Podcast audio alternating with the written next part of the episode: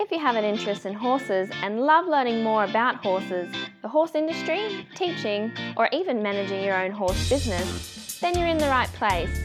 We would love you to join us on our mission, which is to improve the lives of horses around the world through the education of riders, handlers, and trainers. So get comfortable, listen in, and enjoy.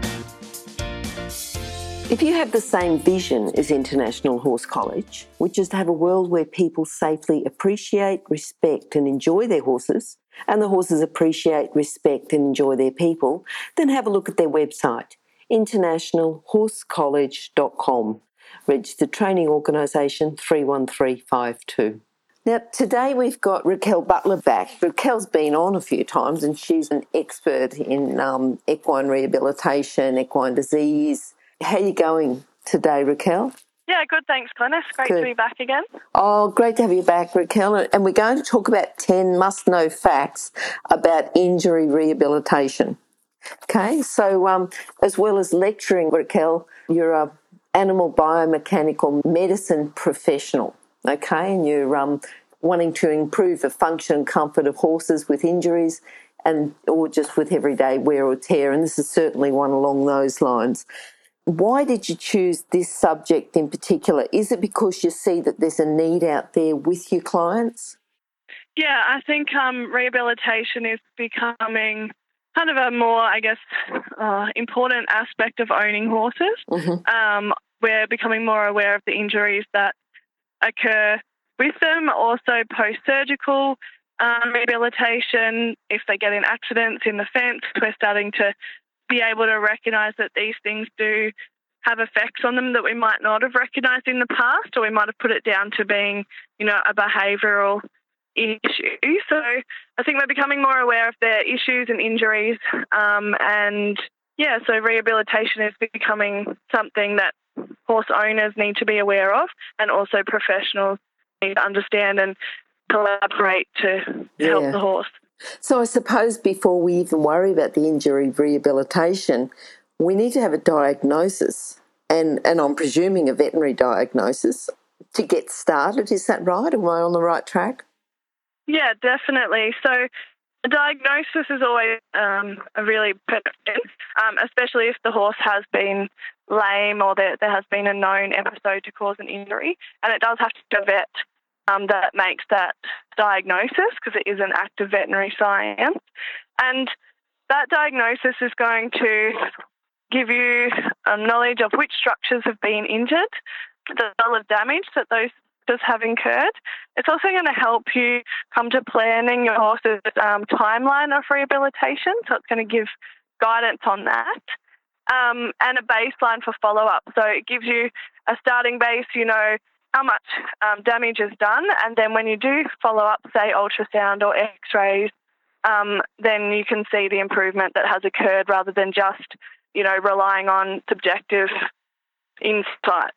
Yep, yep. We've got a lot more science on this now. You know, we've got a lot better understanding about equine rehabilitation than what we did, you know, years ago. So if we talk about a Mm. team of professionals rather than one professional, who would be in that team of professionals to help rehabilitate the horse, to help with support that rehabilitation process? Yeah, so the team is really vital in that rehabilitation process, Mhm. um, and that will really help with the outcome um, for the horse. So the people that would be in that team are obviously the veterinarian. Um, they will make the diagnosis and also guide. Um, you know, the owner and potentially the, the therapist. Um, Yep. The owner is probably, which we'll talk about in a bit more detail, but the owner is one of the most important people of the team because Mm. they're the ones who are, who really have to do all the hard work. Um, obviously, the horse, it might sound a bit funny, but you do need the horse to be on board with the program. Um, if they continue to injure themselves or they, you know, are not coping with a certain part of the program, then that makes it very challenging. yep. So the horse themselves, and and we'll talk more about that as well. And a body worker, and a, a body worker who's you know understands rehabilitation. Um, so it depends. Sometimes you might have a body worker and somebody else to help you with the rehab. Um, the body work is really important because if they say do have an injury which has created um, a non weight bearing limb and they've been offloading that, they can get a lot of compensation through the body. Yep. Um, and so having them help to manage that, and then as well as their knowledge um, of anatomy and biomechanics to support and collaborate with a veterinarian. Mm-hmm, mm-hmm. Now, you said the owner, they're the one that they've got to do the hard work. I know that they've got to put the money in as well. So, what else has the owner got to do? Mm. Tell us a little bit more about the, I suppose, the owner's responsibility in the whole process. Yeah, like I would say the success of the whole rehab program is really comes down to the owner. Mm-hmm. Uh, like I've been involved with a number of rehab programs with different horses, and always the ones that have succeeded, the owner has put in, like, gone, you know, beyond. Yep. Um, and their time, their dedication. Um, so time is really important. So when you decide, um, you know, do I want to rehab this horse? You have to think about, well, do I have time to Mhm. rehab this horse? Because in the initial stages, especially, it will be a daily process. And obviously, as they get further on in their rehab, you know, the times will change. Um, time is number one factor. Yep. The owner commitment. So the owner has to, I guess, have a, a good relationship with that horse and be committed to their well-being. And I guess when I say commitment, some owners may be a little bit more driven by, say, competition or, you know, a certain goal like that. And you've kind of got to throw those things out the window a little bit because uh, I find when people have that sort of goal, uh, often the rehab isn't complete. There's aiming not for the horse to be in the, in the best possible state, but they're aiming to reach a certain competition. Mm-hmm. So having that commitment to the horse themselves, and that no matter you know how long it takes, and that, that, that they're going to be committed to that horse, but also the commitment comes back to there will be times when things go backwards. There will be times when you feel like you're not progressing. There will be times they do other stupid things in the paddock. And so it really takes a lot of commitment to go, okay, I'm going to stick at Yep. this, even though I hate it right Okay. now. Yep. Um, so that's a challenge. Um, money, obviously. So it really depends on the injury, but obviously vets cost money, body workers cost money. Um, you know, there are ways that you can um, minimise that as much as possible, but if you're, say, changing a cast or a bandage, then that can become expensive. And uh, so you either need to think outside the box to figure out how you can work within your money constraints, Yep. um, but it will end up being a fairly, it could end up being a fairly costly process depending Mhm. on the injury. Yeah. I suppose the owner's got to have the skills, haven't they? You know, they've got to be able to put on a bandage or lead a horse out if it's a bit fresh Yeah. or, yeah. Yeah, definitely. And so, you know, some owners are more, yeah, proficient in those types of skills. Like they might have dealt with younger horses. They might be have a good ground working relationship with their horse, or they might never have done any groundwork with their horse. Um, Yeah, so bandaging skills or training skills will definitely make the rehab, you know, easier. Yeah. And, and you said earlier that the horse has to be on board. How important is that, that the horse is on board within the program and, and how will they change the plan if they're not? Yeah, so you know, the horse. There's there's obviously a physical aspect of the horse, which are going to influence your plan. So, you know, how old is the horse? Um, that's going to affect th- their healing, um, also their experience and their tolerance of certain things. It's very, very different if you're rehabbing a, a yearling compared to you know a 15 year old horse. Like Mhm. it's got to be a lot of different factors that you have to consider when you're making your plan. Also, how much has the horse been trained or handled? So, if the horse is a horse that's in the paddock, had very minimal handling, and now you have to change a bandage every day, then that's going to bring up another challenge as opposed to, you know, a horse that's been out and around and, and kind of done everything. It's going to really give, yeah, a different aspect to the program.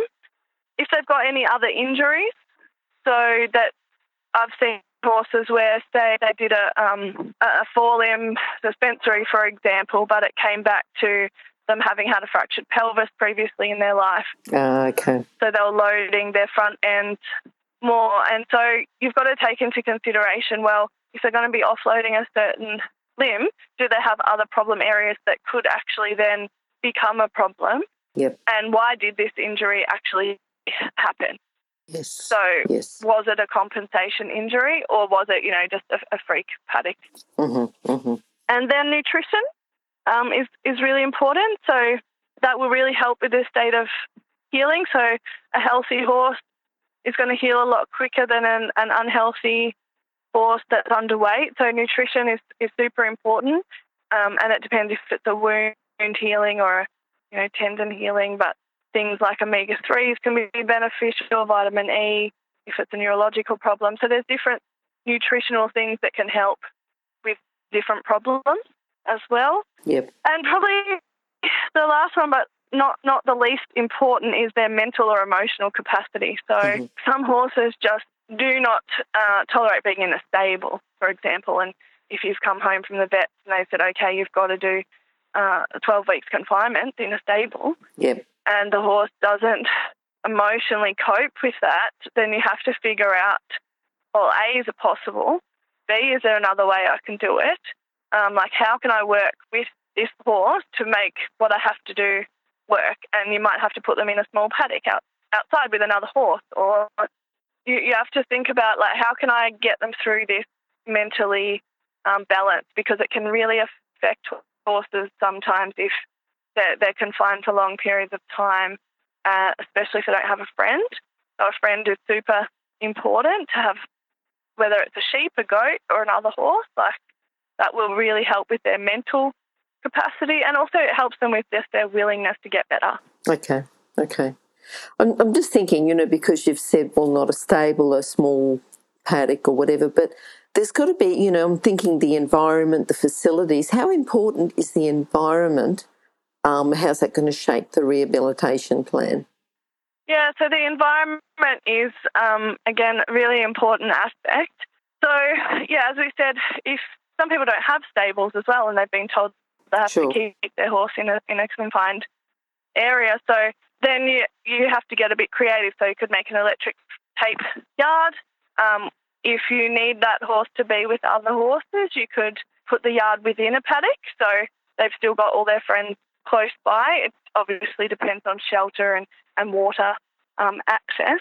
So there's that environment, like of where the horse is actually kept, and then um, going out to kind of bigger paddocks and that sort of thing. But the other aspect of the environment is when you're coming up with a plan, you have to figure out what do I have that's going to help me strengthen the horse or improve the injured area. So, for example, um, if they've got a, a, upward fixation of the patella or locking stifle, then having heels can be really beneficial, or having okay. sand arena can be beneficial, mm-hmm. or having poles. And so then it's going, okay, well, I have I have poles. So then you figure out, okay, I work with the pole with this injury to help with that, or I have some different surfaces. So how can I use those? So it's considering what do I have within my environment that I can use as part of the plan to strengthen the area. And I mean, poles are great, hills are great, different surfaces are great. You know, you can really use them, but sometimes we have to get creative and get things we can put our poles up on, like little kids' potties, to raise the poles a little bit, or yep, yep. you know, like little little bit creative to come up with different um, things. Okay, okay. Stop. I need to interrupt this chat for a hot off the press notification.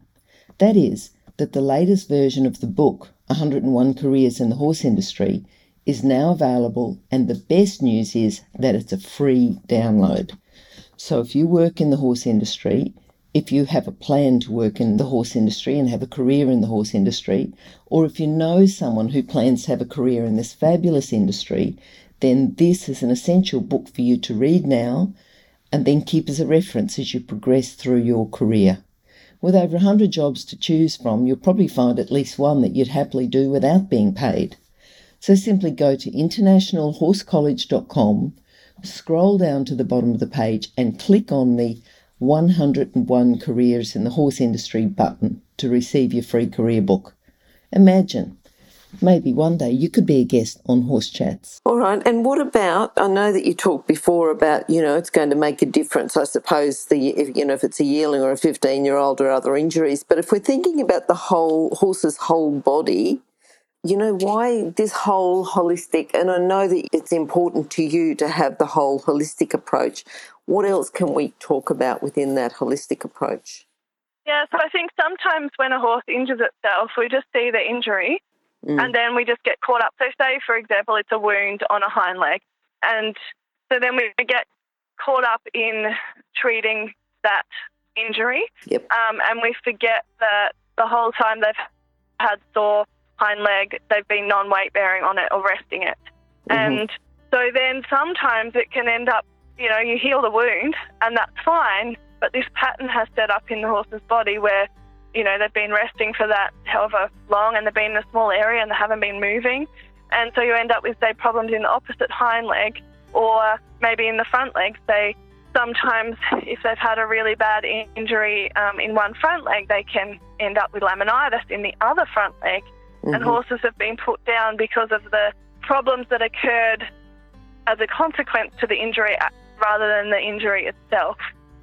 So yes. it's really important to manage the whole body of the horse and to be treating them. That's why I say, you know, have a body worker out there as soon as possible to help maintain mobility, circulation, um, lymphatic flow, fascial um, movement, because that's going to not only keep the whole body in balance, but it's also really going to promote healing of the area and it's going to significantly reduce your recovery time.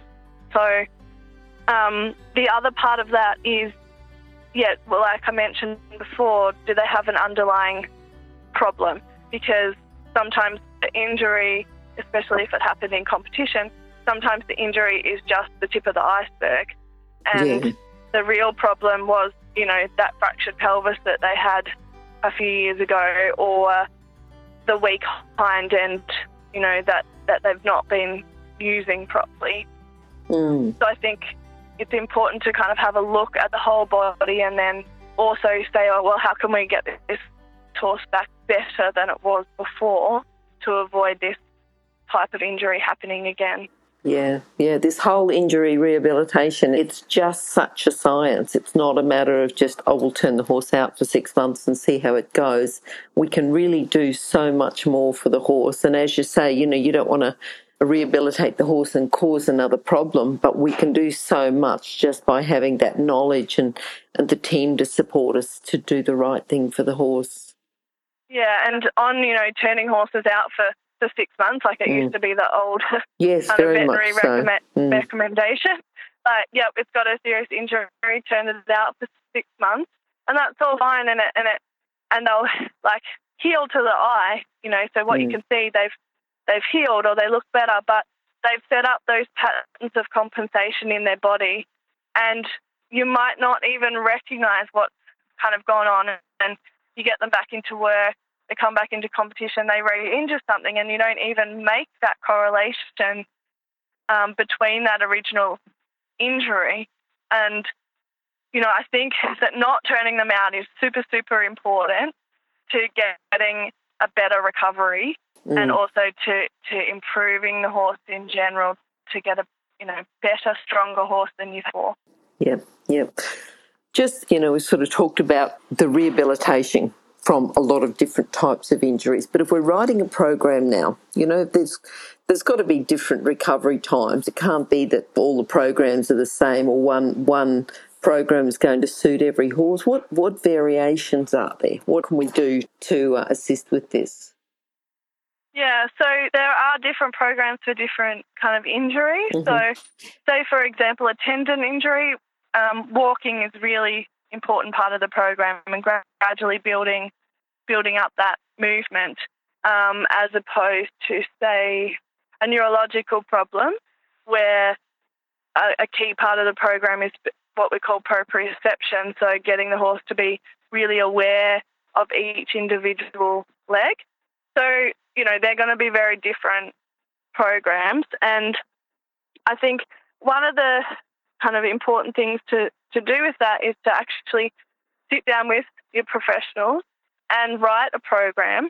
Don't expect to stick to the program, but have a plan so that you kind of know how you know how it looks and also how you're going to increase it, like what kind of increment you're going to um, increase it, and also plan for that injury type. So, you know, people have written um, like a program for locking patella, a program for a neurological problem, a program for tendon injury, but that's fine. And, and you know, often that will get you, I don't know, 60, 70% of the way, but you need to write that program for your horse mm-hmm. and for yes. the facilities you have, for you as the owner, you know, all the stuff that we've just talked about. Yep. Making that program tailor made to you. Uh-huh. Um, to help with that, keeping a diary mm-hmm. can be really beneficial. So you set up your program, you write it out, and then you keep a diary because it's so. I've done it kind of both ways. You know, I've not kept a diary, and I've also kept a diary. And when I've kept a diary, I've known exactly what I expected to happen, and then I've kept it. You know, saying, okay, this is what we actually did. This is why. Um, my horse was happy today. My horse wasn't happy today. And then you can look back and see how far you've come when you feel like you've got nowhere. Yep. um, but you also, it gives you a building block. Um, and sometimes you'll forget things that happen. So when a therapist comes along and says, oh, like this is a bit different, you can say, oh, yeah, the other day, you know, did some funny steps that was very unlike him. And I, you know, wondered why he couldn't do that exercise when he could do that the day before. Yeah. So, yeah, that's really beneficial. Photos and videos are fantastic uh, for monitoring progress. So having those initial photos and videos and then doing them like once a week um, will help you again when you feel like you're not progressing. You look back at that first photo and realise how far you've come. Mm. And you'll wish that you had that when you get to the end. Yes. and, yes. You know, you've finally succeeded you'll wish you could show people how far you've come. Yeah, yeah. Especially when, you know, just on that daily basis that you feel like there's nothing much happening, but it can give you a little bit of a inspiration or motivation to just look back and go, well, gee, we're not there yet, but we've come so far already. Yes, definitely. And, and it can become hard on a daily basis. Mm. So, mm. yes, that really does help um, yeah. to, to kind of give you motivation when you're feeling a bit disheartened. yeah, yeah. Now, Raquel, exercises. What type of exercises are going to be beneficial? You know, different stages of the plan. Obviously, they change, and, and I know that you said that everyone's going to be different, but can you give us some examples of the types of exercises we could be using? And this is obviously yeah. not advice because you'd have to see a horse before you could actually give, you know, give them your professional advice, but just to give us a little bit of an idea of um, what you mean by equine injury rehabilitation. Yeah, yeah. So you're right. Like obviously, um, seeing the horse and designing a, a plan that suits them is, is important, which is obviously what we've been discussing. But there are some areas. So, for example, if well, balance and proprioception, I think, are important for the start of most rehabilitation programs. Um, and a lot of horses are, are lacking that in everyday life. So we kind of look at things like balance and proprioception, building strength and flexibility, and then building endurance. And so that's kind of a general, I guess, pathway of a rehab plan. And mm-hmm. then it depends where you focus on with your particular injury. Um, it's really important to control the movement. And when I say that, I mean instead of just letting them walk on the forehand um, with their head down low, you know, getting them to actually walk in a proper balanced posture. Mm-hmm. And when you introduce any new movement, it's very um, controlled. So, you know, say you're getting them to step their hind legs across, uh, it, it's a couple of steps and they're good steps. So it's quality over quantity, especially in those early days. Yep. Um, some balance and proprioceptive exercises. Some examples of those are um, pick up sticks, which is where you just put the poles down in a Oh, okay, manner. yes. Yeah, so you put the, a few poles down. It will depend on the horse, and they're just kind of laying over each other. And you just uh, help the horse, but you want them to step through those poles without knocking them. Mhm. And so they should not fall over them, not trip over them, not rush through them. Um, it should be a very controlled sort of exercise where they know where their legs are. And some horses will do that very well, and some horses will really struggle with that. Like I have a horse that it's one of the hardest things that I can ask him to do uh, is to step over those poles on the ground. Like he, he will stand there for five minutes thinking about how do I do that? Like he's obviously got neurological deficits, but um, and it's really important for me not to rush him because if I rush him, he just gets frightened, and it's it's completely defeating the um, purpose. So yeah, those those sorts of things. Surfaces, just walking on grass versus asphalt versus some um, sand. Uh, that really good feedback, especially if they're barefoot. Yep. And if we're looking at like strength and flexibility type exercises, uh, even just weight bearing. So if you can't get a horse out of the stall yet, you can't take them to the stable, Mhm. you can just lift each limb or whichever limbs they're able to do and just get them to weight bear on the other limbs. So with the sore limb, you know, they might initially only be able to weight bear for five to 10 seconds and then you gradually build that up. So you can actually be helping them and doing a rehab in the stall if, if they're not allowed out of the stall. Okay. Um, yeah, and trot poles are great for strength, hills, and, and stretches are, are really important for flexibility. But again, with your stretches, you want to start off with dynamic, not not a stretch hold, especially if they're not able to be walked and warmed up. Then it needs to be a very dynamic stretch, so it's a continuous move, um, not a holding stretch. Yep. Yep. Yeah. And then you're going to increase everything very slowly, two to five minutes every two to three days. Like it really depends which exercise. Um, you, you only want to increase one exercise at a time so you know how they kind of cope with that. hmm And you just keep building so long as they're not making any deterioration. And Okay. You know, okay. they can go backwards a little bit, but they should, yeah, they should improve before you decide to increase again. Okay, so that's the endurance phase there. Yeah. How do you measure the progress then? You know, I mean, what are we looking for when we're measuring the progress? And then how do we know uh, when to increase the challenges or the exercises? Yeah, and that can be difficult. Um, and again, I think one of the most important things is getting to know your horse. Yep. So you get to know what their signs are for, like, say, when they're finding something difficult, because some horses will get bargy. Um, some horses will. So one of my horses, when she finds something difficult, she snorts. Mhm. Um, and, and a lot of people think that's relaxation, and for some horses it is relaxation. But for her, I know that that's an indication that I'm finding this difficult. Um, my other horse would, uh, he's a thoroughbred, he would actually stop and shake his head and stomp his foot. And if he still, if I still wasn't getting the message that he was finding it really hard, he would actually grunt at me. So, and as you get to know them more, you can refine, you know, how far they need to go to let you know that Yep. I'm finding this really challenging. So, yeah, some horses will shake their head, some horses will just go faster. So, Yeah. It's it's really figuring out. Some horses will just scrunch their nose up, you uh-huh. know.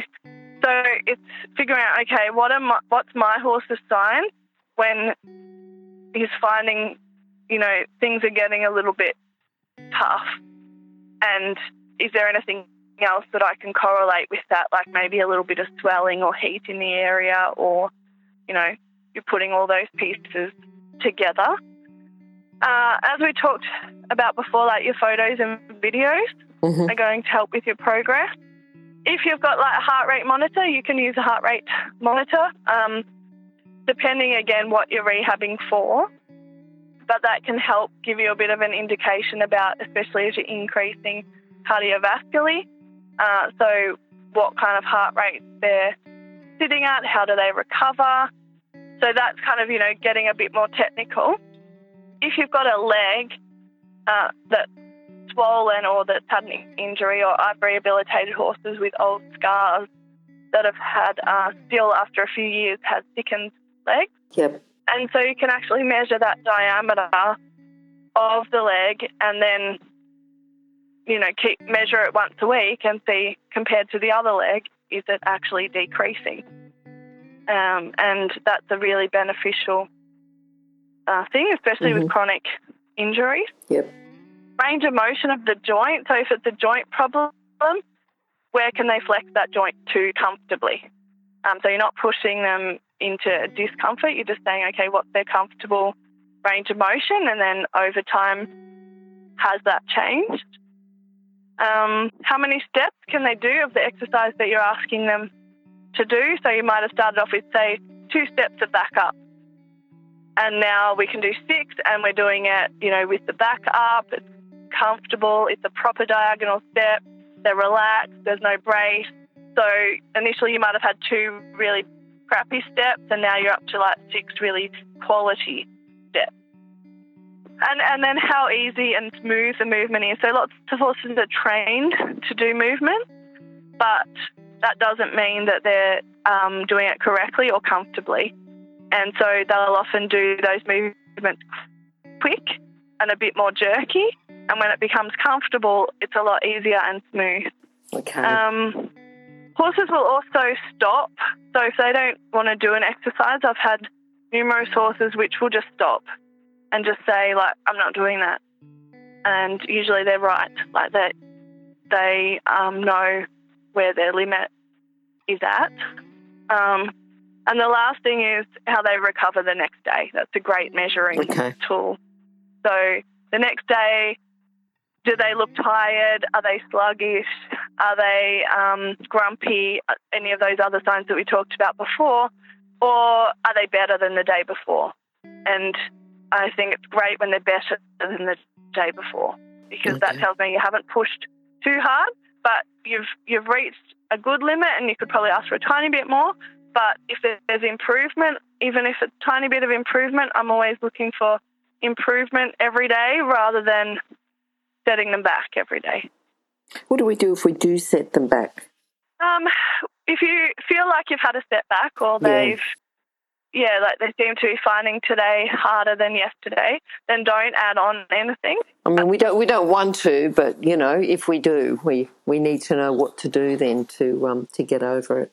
Yeah, and not all the time. Like uh, it'll be that you set them back. Like often, um, you know, they can do silly things. So you know, I've had horses. They were kind of recovering, but they were feeling better, and then they decide, oh, I had a treatment today. I feel great, and so they go for a hoon around the paddock, Yeah. and the next day they're not feeling so great. Yep. So they can also, you know, they don't know that they're recovering from an injury. So they will also have their own setbacks. And uh, in those times, you take them back to the most comfortable thing that they're able to do. And you just work within that limit until, again, they're finding that easy and smooth and comfortable and not complaining about it. And what you usually find is you'll build back up to where you were a lot quicker than before, unless they've you know injured something else or they've they've really re-injured the problem, and then you might need to get vet back out or your body worker back out to you know just check them over. Um, if after a couple of days they're still you know complaining and not happy, then you definitely need to get them rechecked Mhm. um, and sort out why. Like I, I've had a, a, a locking stifle horse that I've been helping with for the last few years, and in his initial stages, we had so many setbacks, and there were days it was because of him, like he would, you know, feel good and run around, and we had to figure out, okay, well, when he's had a bodywork treatment, we don't let him out in the paddock for 12 hours Okay. because otherwise he will run around. Yep. And then, you know, sometimes it was because the owner did too much. And we had so many setbacks, and there were times when he was locking really badly. And, and I had to say to the owner, look, you know, you're just going to have to give him some anti-inflammatories and not look because this is part of the process and we are still moving forward. And so there can be those days where you just, like, the owner would be in tears and, you know, they'd be really shit days. But that horse is now nearly, well, he's he's competing in dressage. He never locked, and he's he's going absolute great guns. Mhm. But the owner is she she had to deal with a lot of setbacks Yes. Yeah. to, to get yeah. to that point. Okay. Good So, story though. If you know that they're is out. Stop. Yeah, there, there's successes out there. Don't Yes. stop. Yes. Keep going, even if you have to back off a fair bit. Uh-huh. Take a deep breath Yes. and rewrite the program. okay, I suppose, yep, yep. And of course, you're going to do that in consultation with your team anyway, your body work or your vet or, you know, your Yeah. other, other people. Yeah, yeah. yeah, don't feel like you're stuck because you wrote that original program. Yes, yes. You're bringing so much science into it, you know, you've got your expertise, you've got your knowledge, and I think you're really helping the listeners. And um, if people can get, you know, if they've got a horse that needs to get injury rehabilitation, this should help them. I think it's just a good one to listen to. It's almost like, you know, if you need it and you don't do it, then you're going to get a horse injured. But if you listen to it and understand the facts and know the facts, then you might find that you don't need it. But it doesn't matter if you don't need it because that's a better story anyway. Yeah, Uh, yeah, and if you do need it, you'll feel a bit more supportive. Exactly. And like Yep. you've got a foundation of where to start. Yes, yes. And if you don't need it and your horse doesn't need any rehabilitation, then that's good for you. You're lucky, you know, to have a horse owner that Yeah, doesn't need the be honest, you rehabilitation. Yeah, I mean, to be honest, though, every horse will benefit from yes, you know focusing on their weaknesses Exactly. and, and and getting them stronger in all areas to actually prevent injury and breakdown. So all of these facets kind of, um, I guess, are supported also in everyday horse care, and so Mm. can be very useful in everyday horse care. maybe we need to to talk about that in your next chat. You know, is how we can help prevent the injury in the first place. Yeah. Mm. Now, Raquel, if people would like to contact you about this, what's the best way? We'll have those details on Horse Chats. It'll be horsechats.com slash Raquel Butler 4, I think we're up to, or just go to horsechats.com and search for Raquel or search for Butler. But your contact details, are you happy to leave them there or would you like to talk to them now just in case anyone's got their pen out ready to write these down? Yeah, I mean, they can contact me on my mobile number, but it's probably better off to message me. Yes, okay. Um, so send me a text message so that I know what you're contacting me about. Not a problem at all. I am full time at CSU. But Yep. 0435 813 505. Yep. Um, and yeah, just send me a message um, with your name and your details, and then I can see whether I can help you or not. No worries at Or all. recommend, you know, another mechanical medicine practitioner in your area. Perfect.